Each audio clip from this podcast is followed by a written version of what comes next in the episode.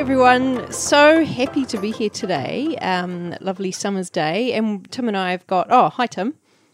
Kia ora, you got me just as I was drinking a sip of water. It's like when the, you know, when the wait staff come around to your table and it's always at the exact moment you've taken a mouthful and they go, how's the food? Yeah. Happens to me every time. Maybe, yeah. Today we also have with us Erica Finney, who is the campaign and community organiser for 350 Aotearoa. Hi. Hello. It's lovely to have you here. Thanks for having me. It's really exciting. Oh, it's awesome. And you're also the director of 350 Aotearoa, Yes. but you don't quite like that title so much. soon to be co-director, which is a bit nicer, but yeah, I think it's a reflection of the fact that we're a movement um, and we're pretty non-hierarchical. Awesome. Awesome. Well, it's great to have you here. Um, we uh, I my background is more zero waste, which kind of focuses on like what's so bad with plastic and all of that stuff. And I'm I, I know that I've been way more comfortable in terms of thinking about extinctions and what we're doing to the planet on that level. And when it comes to carbon in the atmosphere, I have always been just a little bit uninformed and a little bit lost because it's so much less uh, tangible. So I really wanted to get you in here today to just help us uh, do some of a 101, like help me sort it out. Yeah, sure. So let's start from the very beginning because Waveney has mentioned 350.org lots of times across the series. That's true. Hey, Erica, what is it? Cool. So um, 350.org is a um, global but also grassroots campaigning organisation. Um, and the name stems from this report that came out um, from one of NASA's top climate scientists, um, identifying that 350 parts per million is a safe level of carbon dioxide in the atmosphere. Um, which is like means nothing to all of us, right? Um, but for context, I was born in 1994, um, and at that point, we were at 358 parts per million of carbon dioxide in the atmosphere, and it goes up by around like three or four parts per million a year, but it's that's accelerating. Um, Right. And we're already going straight into the science. Um, Well, this is where the name comes from. yeah, so where the name comes comes from, from. yeah. yeah. Um, So, so to summarize, it's a really big frickin' deal Yeah. that it's over hundred, 350 parts per million. yes, yeah. What I mean, what's going to happen? Because we are over it, and uh, everything seems more or less all right. There's a few Does big, it? well, there's a few big fires here and there. There's a few ice caps melting. But if if we didn't have that international news as a New Zealander, just you know, we're on the beaches enjoying our summer. Um, if you want to ignore it, you can.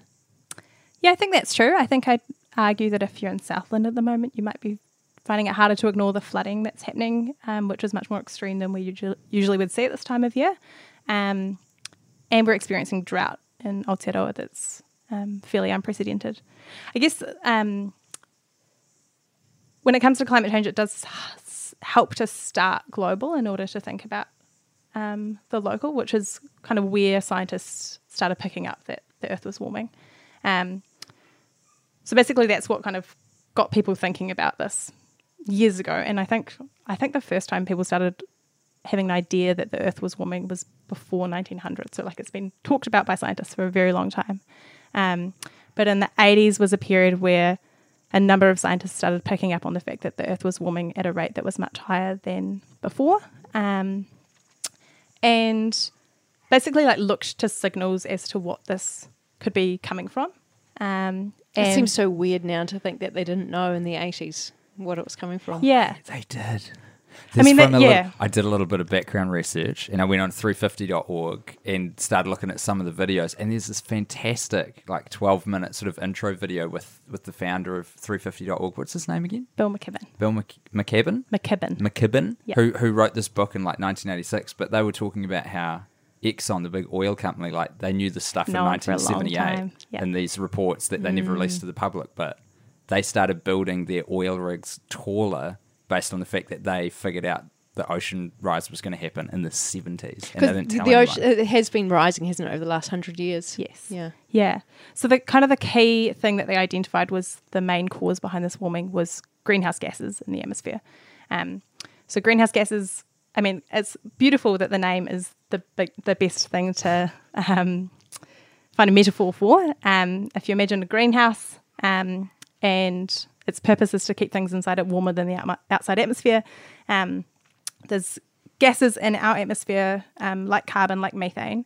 Um, that's job basically is to trap heat. Um, and with the industrial revolution and humans starting to use um, like use fossil fuels and use cars in a way that was um, exponential to the way it was before, um, those gases increased in the atmosphere and meant that warming was happening at a rate that was unprecedented. And um, I guess as it continues to happen, um, the Earth has certainly warmed before and it's gone through periods of cooling and warming. Um, but the rate that we're warming is like nothing that we've seen before. And it means that everything on Earth will have trouble adapting to that change. Um, So that's kind of like, you know, before when I was saying, yeah, but we're already over 350, so what's the big deal?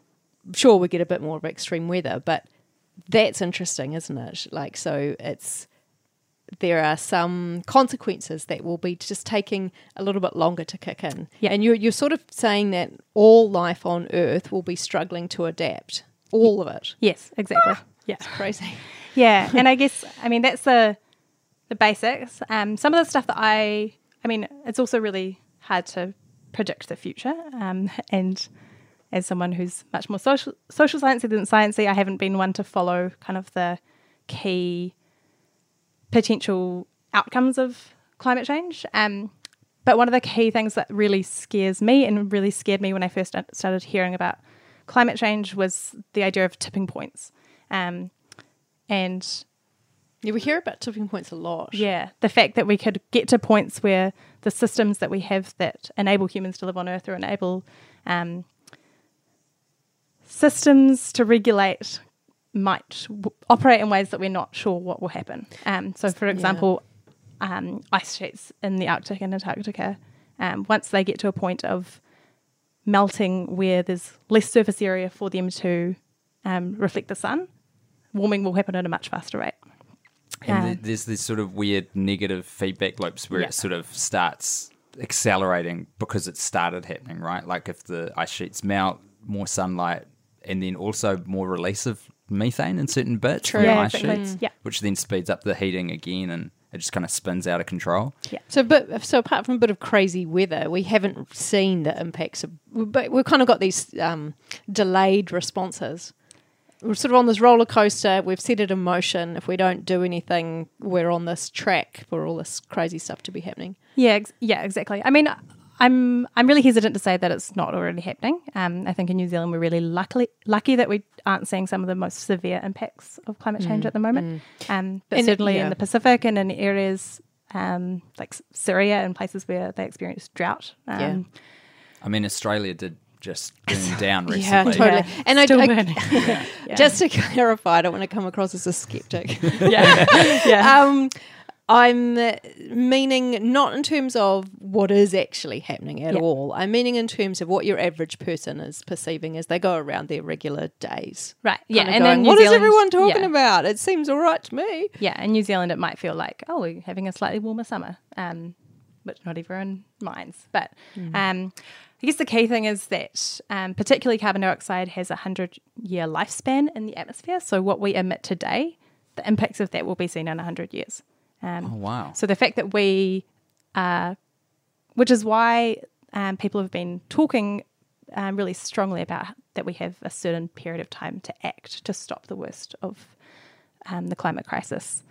Basically, for more time than I've been alive, governments have been trying have been meeting annually, trying to discuss how they address climate change and what commitments each country will take to reduce their emissions in order to stop warming. Historically, this is like the Kyoto protocols and then Yeah. Copenhagen and Yeah, um, exactly. So the annual COP conferences, the Paris. Paris Accords. Yeah. Yeah, so in 2015 was when the Paris Agreement um, came through um, and then was signed in the next year. Um, and in that, pretty much every government in the world, there's a few exceptions, uh, agreed to limit global warming. I use the word climate change, but when we're talking about warming, um, to, to two degrees, um, with the aim of limiting to 1.5. So two degrees is like the absolute limit. 1.5 is that would be more ideal. I've Yeah. heard that we're already on about one degree. Yeah. Yeah. Yeah, so we're already one degree warmer than pre industrial um, levels. And uh, so then that was in 2015. And then in 2018, um, the IPCC, which is like the main body of climate scientists that basically come together and create reports that inform that, that's the science that informs these negotiations. Um, released a report called the 1.5 report, um, which basically put uh, projections of what a world at 1.5 degrees looks like versus a world at 2 degrees. Um, and essentially, the difference is the lives of millions of people. It's pretty massive in terms of the impacts that we will see, particularly on low lying la- nations and in terms of extreme weather events happening. Mm. So it's sort of exponential, is it right? The difference between one and two isn't double; it's just exponential. Yeah, Yeah. yeah. And I I heard someone once say, because again, it's like for people to really grasp why this is a big deal, when you go, oh, yeah, summer's a bit warmer, it's kind of nice, whatever. Um, it was talking about our own body temperature and what a big deal it is for that to go up by one degree. Yeah. And Oh, if that's a good analogy. you- if you're, and it's a very similar, it's a really complicated um, system that's in equilibrium. Yeah. And if it just tw- is tweaked just a little bit, you're in hospital with And a if- fever. It's if- really life threatening. If you go up by one degree, you've got a fever, but if you go up by two degrees, you're probably yeah. dead. Yeah, Yeah. big deal, big Yeah. deal. And then and then it's like for us as a system, we can we can tolerate that. Like say it's a fever, and then we can heal ourselves and come back down. But if we if that's just our new normal, our body obviously can't adapt to that. Um, Yeah, exactly. Yeah. And, and although that commitment has been made by governments, the trajectory that we're on at the moment looks more like 3.5 to 4 degrees of warming, um, which is terrifying. is terrifying. yeah. Wow. So when was like the- again this is something i've heard people like cynics say um, that oh uh, we have had these really high levels before in fact we've had much higher levels of carbon dioxide before um, but my understanding is that we haven't really had these levels anything above because what are we on now like four we're above we've been we're above 400 now parts per million 415. Wow. And my understanding is that last time we got anywhere past 400 was like 3 million years ago. Like that's before humans were really doing their thing. Yeah. And Um, it's, we don't really know what it's like to be in a in a world that's operating in that way. So I've got a um, stat that's not about the parts per million, it's about the temperature, um, which kind of puts that into perspective, which is that conservative estimates of climate change show a warming of the global temperature by about 0.2 to 0.6 degrees per decade. Sorry, Um, can you say that again? Estimates at the moment that are fairly conservative Yeah. um, expect that we're going to have warming of about 0.2 to 0.6 degrees per decade. Okay. Um, by comparison, the average change um, from seven to 15,000 years ago was 0.005 degrees per decade. Whoa. So it's increasing.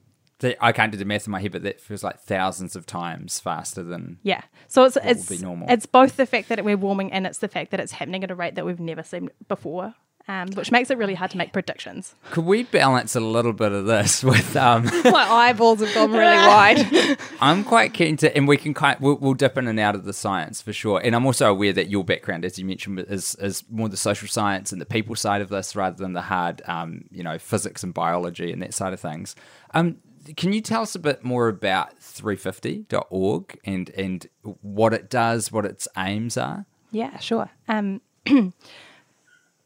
and yeah, it's actually really interesting talking about the science because I don't do it very often. Um, generally, this the it's interesting because when we started, um, 350 started 11 years ago, um, and I was involved in the group that set up a 350 branch in New Zealand at that time.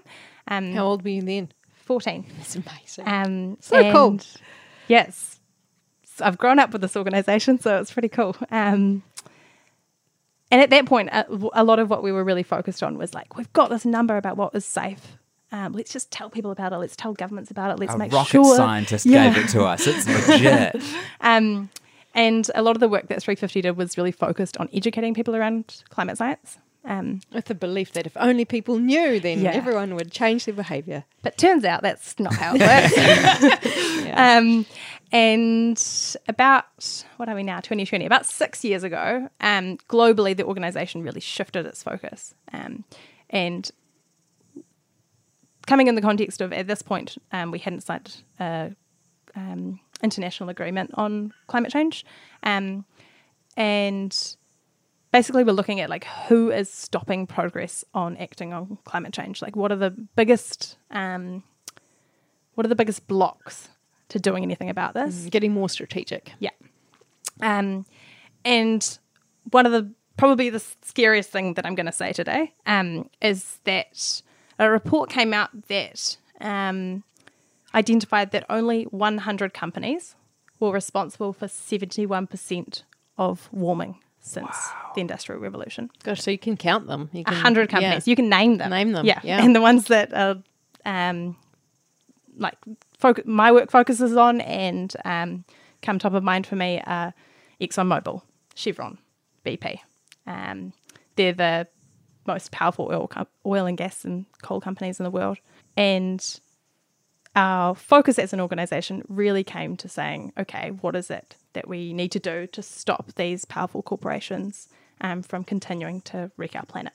And that's kind of where the fossil free or the divestment movement spurred from, is that these companies have more oil and gas in the ground, five times more than what we can emit to stay below two degrees of warming. Five times more currently in reserves Wow, and they're they're still exploring. and they're still exploring. Yeah, and I mean that's what makes them. Um, that's what investors invest in is the fact that they've got all this opportunity, right? Yeah. Um, so we need to break their social license to operate, so their ability to be like accepted in our Yeah, communities. yeah. I- I find the analogy of tobacco really helpful in this Yes. space. Um, how do we make oil companies as dirty and corrupt and bad for us as how we frame tobacco companies in our society? Or like just accurately not seen. healthy for us. Yeah, accurately Yeah. depicted. Yeah. Um, they Yeah. do a lot of bad, like sh- even shady stuff to, well, as we were saying before, like hide reports that they're sitting on where they know the amount of damage that they're doing to the planet. Yeah, And exactly. they make changes to their business practices so they can survive it, but they don't tell the rest of us that they're like poisoning the whole atmosphere. Yeah, exactly. And they've had scientists on their team who have known for years the impacts that, they, that they're having. Um, they also have a really strong hold on um, governments through Yeah. lobbying. So that, I won't get into that, but um, yeah. Um, and the kind of tactic that came from that was like everyone everywhere has a stake in some kind of institution, whether it's your university, your church, your um, city council, um, your bank, and all of these institutions um, have investments. Um, and the way that they can take action on climate change is to pull their investments or divest from the industry that's wrecking their planet. And that's kind of where this movement absolutely blossomed. Um, yeah. so in Aotearoa, it's kind of started with the churches. The Anglican Church was the first institution in New Zealand to divest. And it's generally the places that campaigns have sprung up were kind of the organisations that we as campaigners could see have some kind of duty to the community or to the earth. Um, You're a bit naturally loaded that way. Yeah, And maybe so- just haven't made the connection that, Yeah. oh, well, if you ha- already have those values, then therefore should divest. Yeah, so it's generally been public institutions um, that are there to serve people. Um, so councils and um, Universities. universities. Yeah, we finally cracked Auckland University, the big bad one. um, Did that take last year. ages? Yeah, it was a five-year campaign. Um, Wow. Which that was actually basically where I learned how to campaign. Um, I have always been interested in climate change and um, have always like got involved in stuff, but that's kind of where I had the journey of being like, right, who's the decision maker? Who's the target behind this? Um, how do we find all the ways to influence this key person who was the vice chancellor and also the university foundation that holds What were the, funds? ways? How did you Oh, influence the so vice much chancellor? fun. Um, I mean, it's five years, so there's a lot. I mean, I could, yeah, I could yeah. probably do this podcast over talking about our tactics. Um, it was generally finding Um, I mean, it was it was two things. Our two goals were to divest and to build a movement of on campus of people that are acting on climate change. Um, so everything that we did had both of those in mind. We never wanted to divest quietly by meeting with the vice chancellor and like getting him to agree. Um, the whole point is to also build community and to build movement through the process, um, and to get empower people to know that they actually can have a massive influence. Um, I guess the key to, to divestment is that um, if you were to go, maybe I'm jumping ahead because it's more of a bank example, which is our key campaign at the moment. Um, so I'll come back to it. But if you were to go into your bank and say, I'm switching banks um, because you invest in fossil fuels um, and I'm going to move to a bank that has lower investments or doesn't, um, that's got a bit of power. Um, the bank manager might be a little bit interested in what you've done, but it's not going to shift the bank's model. Um, but if groups of people can come together and um, have used tactics that um, really impact the, the brand of the bank um, and start to worry them about the things that they care about, which are money and reputation. Yeah, because Um, they spend universities spend an obscene amount of money on advertising. Yeah, every exactly. year to to put their brand and their reputation out there for potential students. Yeah. so that's what you were targeting. Yeah, often brand, um, and also pulling out kind of the every time they said something that was saying that they're a sustainability leader, um, we would find ways to You would politely remind everyone that politely they were remind everyone that they invest in fossil fuels. Yeah. Um, and yeah, it's also, I mean, it's it's not the end as well. It's also encouraging people to, um, when you divest, the call is to then invest that money in um, clean technology and renewables. So it's about the fact that there's all this money sitting behind the fossil fuel industry that is continuing to wreck the planet, um, and we need to shift that towards the transition towards renewables and to a low carbon economy.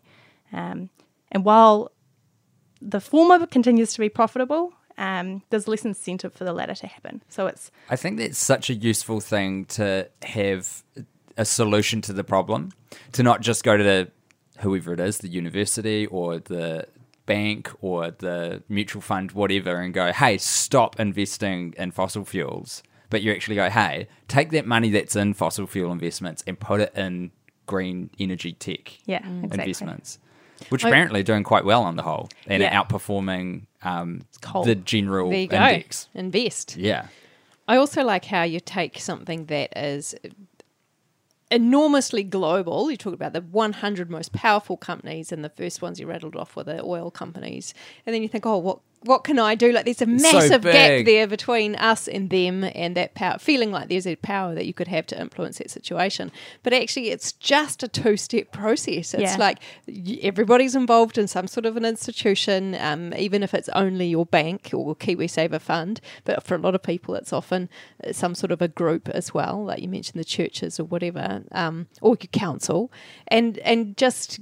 It, oh, it makes so much sense. It's a really powerful and easy thing. So you're just suggesting to people to email, petition. How do, how how would people directly influence those institutions? Yeah, I'm going to take one step back and just add another thing that is my favorite thing about it, which is the fact that it's it's like super localized. It's not just like Aotearoa focused, and it means that you don't have to be in Wellington and have like you don't have to go to Parliament and you don't have to um, you don't necessarily have to have tools to know how to do this stuff. Um, it's really easy to get part of a group and um, when it's something that you know like something that's local to you you you already know all the things that are going to help to influence it um, so at university it was just like people come up with ideas of something we could do on campus that would engage students um, who are the best people to know how to Yeah. engage students on Yeah, campus yeah. other students um, same as in churches like it's not having outsiders coming in and saying hey this is how you need to run a campaign um, on something and this is how you shift power there's a bit of that but like um, none of us really knew what we were doing and we won a campaign right Well, that- and that's happened everywhere Yeah, awesome. having one solution for every institution is not going to work, is No. it? Because like everyone's so different, their point of view is so different that you need to appeal to their perspectives, and you can only really do that by having like a dispersed group, which it sounds more and more like 350.org is. Yeah, exactly. So, I mean, we there's websites that have resources, and we, um, particularly in Aotearoa, we're really good at acting as a network. Um, and so, I mean, my role is essentially to coordinate this network of groups around the country who are doing this, which means that we can share tactics and develop skills within each of those groups that mean that they can win their campaigns. Um, I can't even remember what you asked me now. That's right. I've got another question.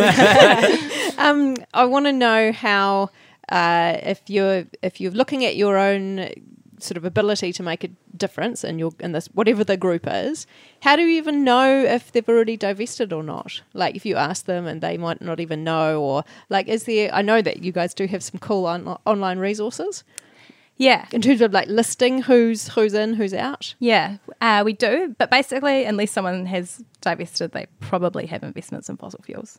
Um, yes, but and they will tell you. They'll kind of, Yeah. generally speaking, they'll make a bit of a song and dance about it. Yeah. So, um, So the default is unless someone can confidently say, "Oh, I know that we have divested," yes. then uh, They've probably got pretty money much, yeah, you Yeah. need to run a Basically, campaign. if you've got shares, you've got investments in fossil fuels. Um, which, okay, it's a good question. yeah. Have you got shares? Do you know if they haven't? So been you can either have a direct investment in a company, um, or you can be indirectly invested through shares in a market. Um, and most uh, most institutions that have investments will have some kind of share. And yeah, so in order to divest from fossil fuels, you have to exclude fossil fuel companies from that, and most fund managers can do that. So it's Yeah, Um, I, I think there's there seems like now because of the pressure that groups like 350.org have created, there's more funds popping up that specifically are fossil fuel free. yeah, exactly. or or specifically even just a green tech but shared fund. Because with the stock market, you, you either buy shares directly in a company itself, or you buy um, shares in a managed fund by someone, and those funds are just like a huge pool of lots of different shares, so that everything kind of can balance out, and there's not too much risk. But it seems like what had been lacking previously was specific, fu- like you had nowhere to go if you're a fund manager, where you needed a div- you had a huge pot of money, so you need a diverse portfolio Yeah. uh, you're looking for a well performing fund, but it's like no one has specifically made a fund that is green friendly or fossil fuel free, but they are st- starting to do that Yeah, now because yeah. of the pressure that's been put on them. And it, it seems like just from articles that Waveney and I have sort of been sharing on the podcast and our good news um, episodes that, that did you mention that this started in earnest with 350.org about four or so years ago? About six, 2014. Great. And it seems like it's really like recently just got big. It's reached Yeah, a tipping yeah, point. Yeah, you know? it's actually It has. It's that, oh, I love that that positive tipping point. Yeah. yeah. Yeah, so last year in September um, was kind of the last big announcement about um, $11 trillion worth of funds has been divested from fossil fuels, which Wow. is huge. And I think that is that reflects the fact that it's happened everywhere. You know, it's been a global Yeah. movement, and each divestment and each city or town or university has contributed to that large sum. There's no way that one group of campaigners could have such a large impact on the finance sector.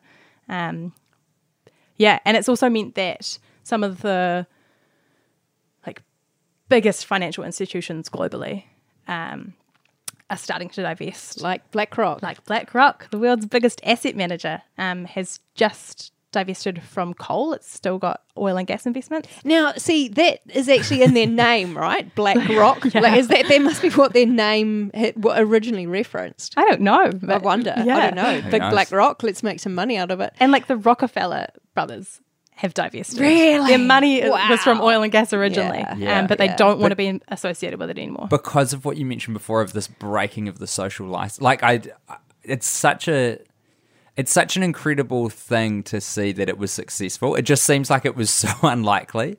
yeah. And now it is not at all a fringe thing. When you're talking eleven trillion dollars divested, like this is the most mainstream a thing could be. Then that's just so much money, and the biggest funds coming out of it now. It's it makes me think that there needs to be more of these campaigns of like everyone loves backing a winner.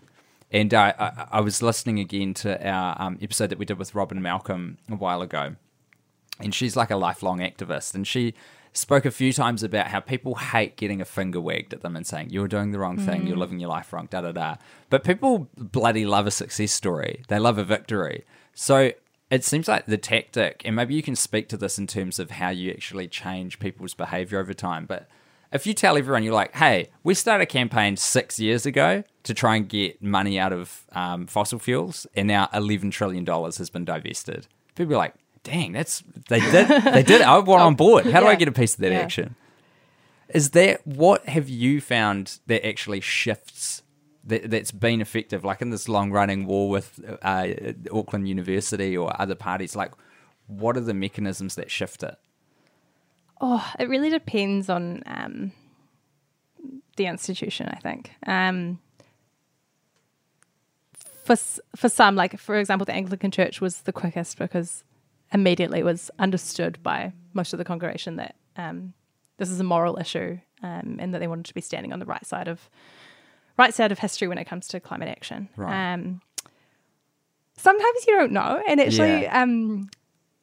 I've had a really weird experience over the last 12 months of winning heaps of campaigns and being like, whoa, I haven't experienced this before. um, and sometimes they come absolutely out of nowhere. Like, um, so it, I don't think there's ever any one tactic that, that does it. I think it's always the, um, the combination of things and the persistence over time. Maybe, maybe the maybe the takeaway there is that you just got to try. Yeah, you just got to keep doing the work, and then things start clicking over. Weirdly, Yeah. Yeah. Oh well, it's tipping point. Yeah. it- it- it- you really are on the other side of that. It's so exciting. Yeah, and I think I mean I had the the coolest. Someone told me the coolest thing recently, which is so one of the key things that 350 Aotearoa has focused on is not just this like divestment of public institutions, um, but actually who are the key who are the key players that are enabling new fossil fuel projects to go ahead. Um, and basically, when uh, when a fossil fuel company wants to go ahead with a project, they generally need a loan to make it happen. Um, so they require banks to support their projects. Um, and that's been the, sh- the shift as we're having lots of wins in the broader divestment space is okay, we've got it to the point where it's mainstream. Now we need to target the big bad guys. And we have the power to do that now As because we've got banks. Yeah. Just clarifying who our baddies are. yeah. Yeah. There's, there's a lot of baddies in this story. Well, how do I know if my bank's a good one or not?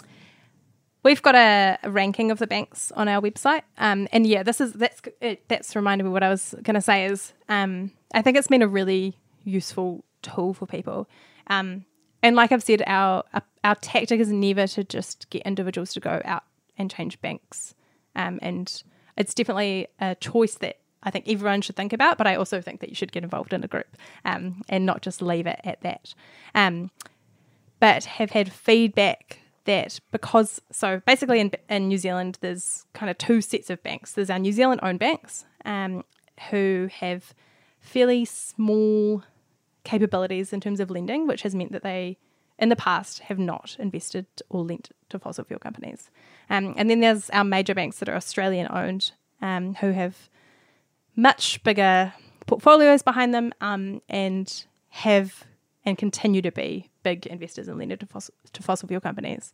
Um, the last time we released kind of a key report around the banks was in 2018, and that was using figures from the last two years, um, which is actually nice timing because it's since the Paris Agreement was signed, and heaps of businesses have also said we're committed to the Paris Agreement, including these four major banks, so um, ANZ, ASB, BNZ, and Westpac.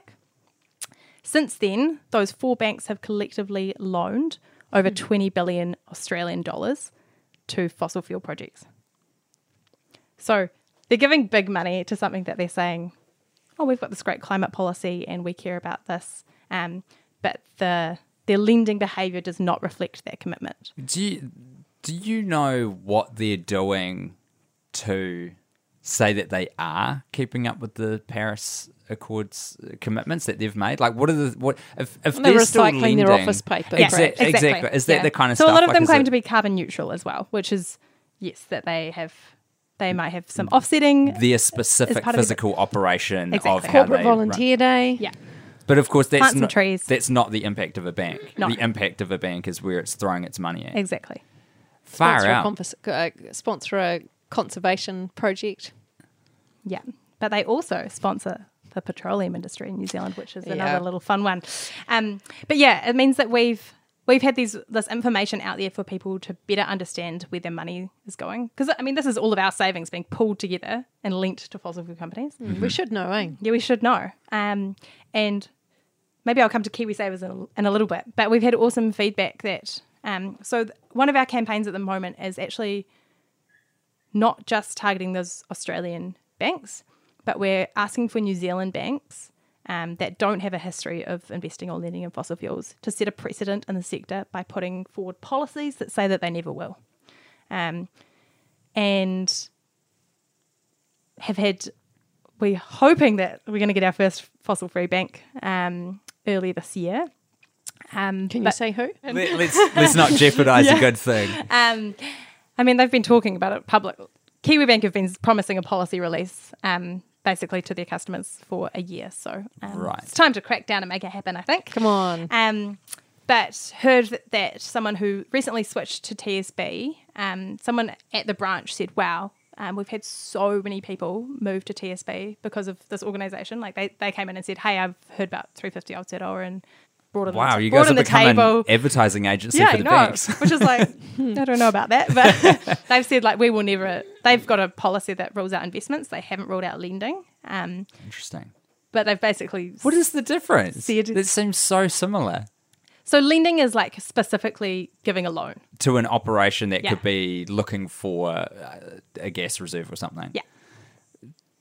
I mean, Well, investing, you don't get your money back. It is a you? Taranaki Isn't it based like you get- like so a I can see why there's a political um, yeah, true. True. hold back on that. I don't think it's justified, um, but yeah. But yeah, they basically said like the the number of customers we've had come in from this has been has meant that we will never change. Um, That's awesome. Which Let's- is- let's yeah. get that down on paper. can someone say that to to me or write it yeah, down? yeah, exactly.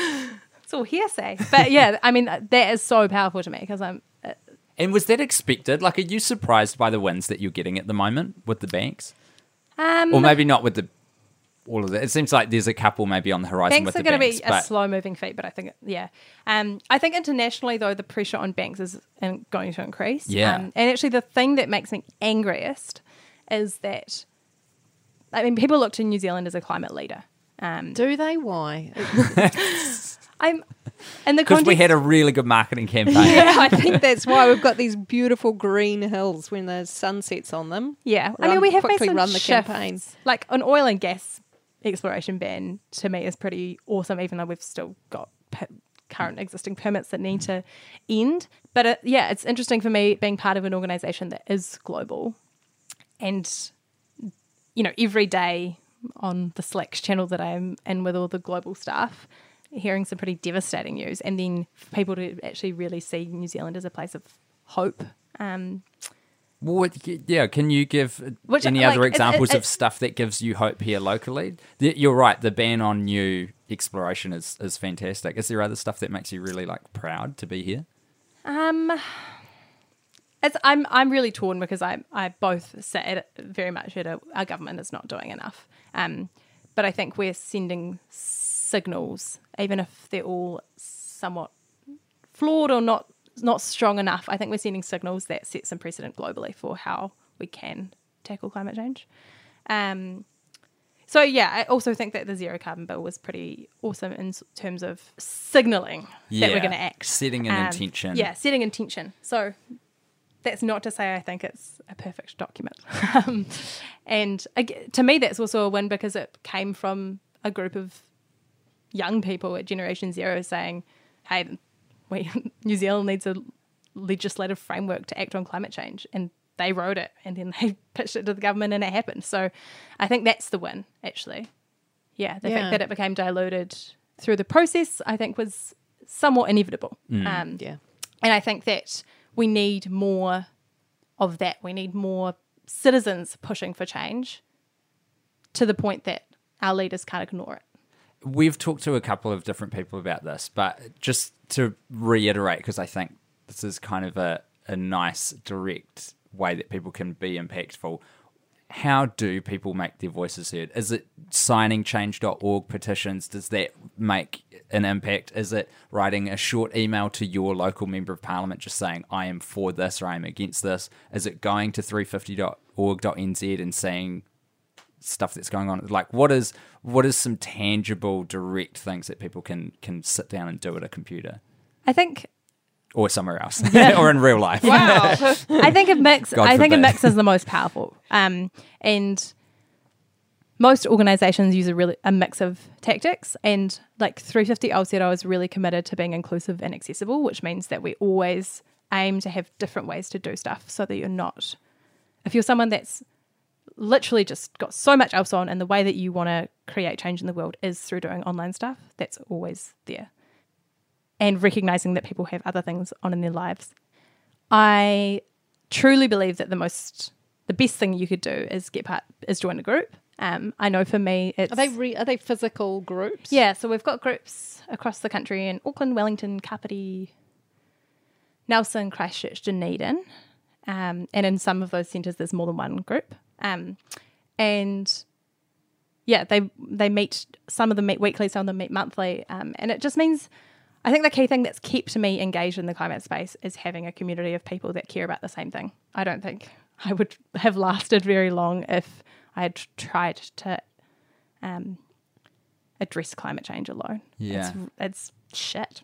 Yeah. Um, are you allowed to swear on this podcast? Oh, fuck yeah. I'm pretty sure.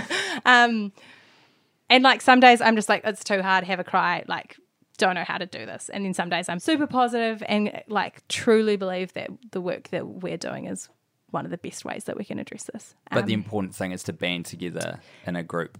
yeah.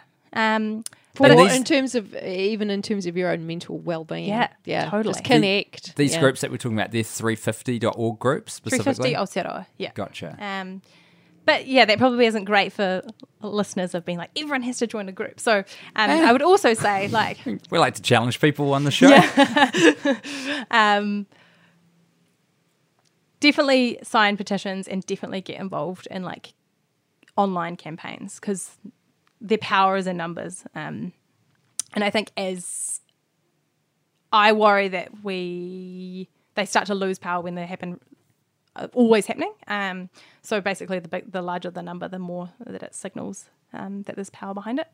And I'd also look into like where your money is. So most people have a bank account. Most New Zealanders have a KiwiSaver. Um, and basically, unless you've made a decision personally to take your money out of a bank that's investing in fossil fuels or you've switched your KiwiSaver, all of the default KiwiSaver options are invested in fossil fuels. And that's actually one of the things that we're trying to push to change at the moment is to get the default shifted. Um, oh, That's that's cool. right. Because if Yeah. you don't opt for a fund, there's some default ones that they just put your money yeah. into. And I, I can't actually remember the the majority of New Zealanders are sitting in a default fund. They haven't chosen which KiwiSaver they're with. And if you're with your bank's KiwiSaver fund, you have investments in fossil fuels. So, I mean, it's weird because, like, I got into this space, um, particularly the divestment space, when I was at university. And it's like, I don't have any money. I don't have anything. I still don't really How have any money. ironic. Um, but my bank account and my KiwiSaver had investments in fossil fuels, which is completely against the stuff that I care about. So, Yeah. um, and it doesn't end there as well. If you're interested, if you, there are other issues that you're really passionate about, when I chose a KiwiSaver fund, I also chose one that didn't invest in testing on animals or didn't have any investments in companies that do and tobacco firearms like i pretty much just was like let's get my money out of all the bad Yeah, stuff yeah. Yeah. um, while The I'm bad at it. guys. yeah Um, I know we've mentioned this before on one of our good news episodes, um, but can you remind us uh, how people find out about their KiwiSaver account? Yeah, so we have a ranking of KiwiSavers on our website as well as banks. And we also always on our website have ways that you can get involved. So we have a page which is current campaigns um, and it's always shifting. Basically, um, the way that we decide what we focus on is is it a is it something that's investing in fossil fuels? Sweet, we'll go after them. Um, so we've got all sorts of campaigns there at the moment or associated with fossil fuels or enabling a fossil fuel project to go ahead. So actually one of the things that we've put some energy into is getting behind the Stop Adani campaign in Australia, which is a diversion. Um, that this would be one of the world's biggest coal mines if it goes ahead. And there's a number of organize, ins- organizations in New Zealand that have been involved in in this mine process. So, um, are they providing the signalling for the railway? We've gone after Siemens, who's agreed to do that, uh, and also Or to, to not participate. Yeah, yeah. So we're basically trying to get any company in New Zealand that's associated with this mine to pull out. Wow. And sorry, but that's going back. The question was about the website. You did answer that question. Okay, cool. Bam, just Cool. like that. Well, um, we have covered a whole lot of ground, but is there anything else, just as we wrap up, that you would like um, people to know who are listening to the pod? I'm really wary that when I talk about this now, I like know heaps and have done it for a number of years and maybe still make being involved in this sound kind of scary. But I really want to reiterate that like the people that are involved in 350 are anyone, and it's not a no. This is it's actually mostly an older organisation in terms of who sits on our supporter base, um, and I think some of the like bravest things you can do are be to show up to a meeting for the first time by yourself, or um, you know, have to make shifts in your current routine in order to make space for climate action. Um, Because these groups are set up for that, right? Yeah. To go, hey, you like you don't know the first dang thing, but you've got a sense that maybe things need to change at the moment. Come to this group, and we are here to yeah, bring you good point. into the Because process. it's like you kind of think, oh, you have to know something about it really- before you turn really up. don't. Yeah. Um, and you also don't have to have any like particular skills. Everyone has skills or experiences um, in really different things, um, and we really make a point of ensuring that people get an opportunity to use those. I think when people think about climate activism, they think that they're going to have to go in front of an oil rig or um, So put their body on the line, which Direct um, action. I'm all about direct action. Don't get me wrong, but it's definitely not the first step. So if you're someone that like and not everyone's into it. and not everyone's into it. Yeah, it doesn't have to be the way that you're involved. And a lot of people are part of our organisation and have never done direct action and probably never will. And some, it's their thing. But yeah, there's if you're someone that like loves writing or researching, or if you're arty, or um, if you're like a strategic thinker, there's there's a role for everyone. It doesn't matter what your thing is. And yeah, we're really committed to being accessible and all our events are like family friendly and um, if you've got any like accessibility needs we'll always account for those so um, don't be put off by by climate activism because it's actually just fun and everyone's really nice Awesome. what a great note to Yeah, end on. Erica, thank you so much for coming in and having a chat to us and for all the work that you do. oh, thank you Um, and everyone needs to go to 350.org.nz and go to the global website as well because, or maybe you guys share resources, I'm not sure. But man, there's we some, do a bit but the global one has way more cool stuff The videos. they're way better at website stuff than i am they're just like wow they've got you know they've got all the global resources and stuff but the the videos on there are such good primers for people to get to just if, if you're completely uninitiated to any of this stuff there's like a good 10 minute video and it'll bring you right up to speed you're like Yeah. whoa okay Yeah. where do i sign up so really really good stuff Thank you.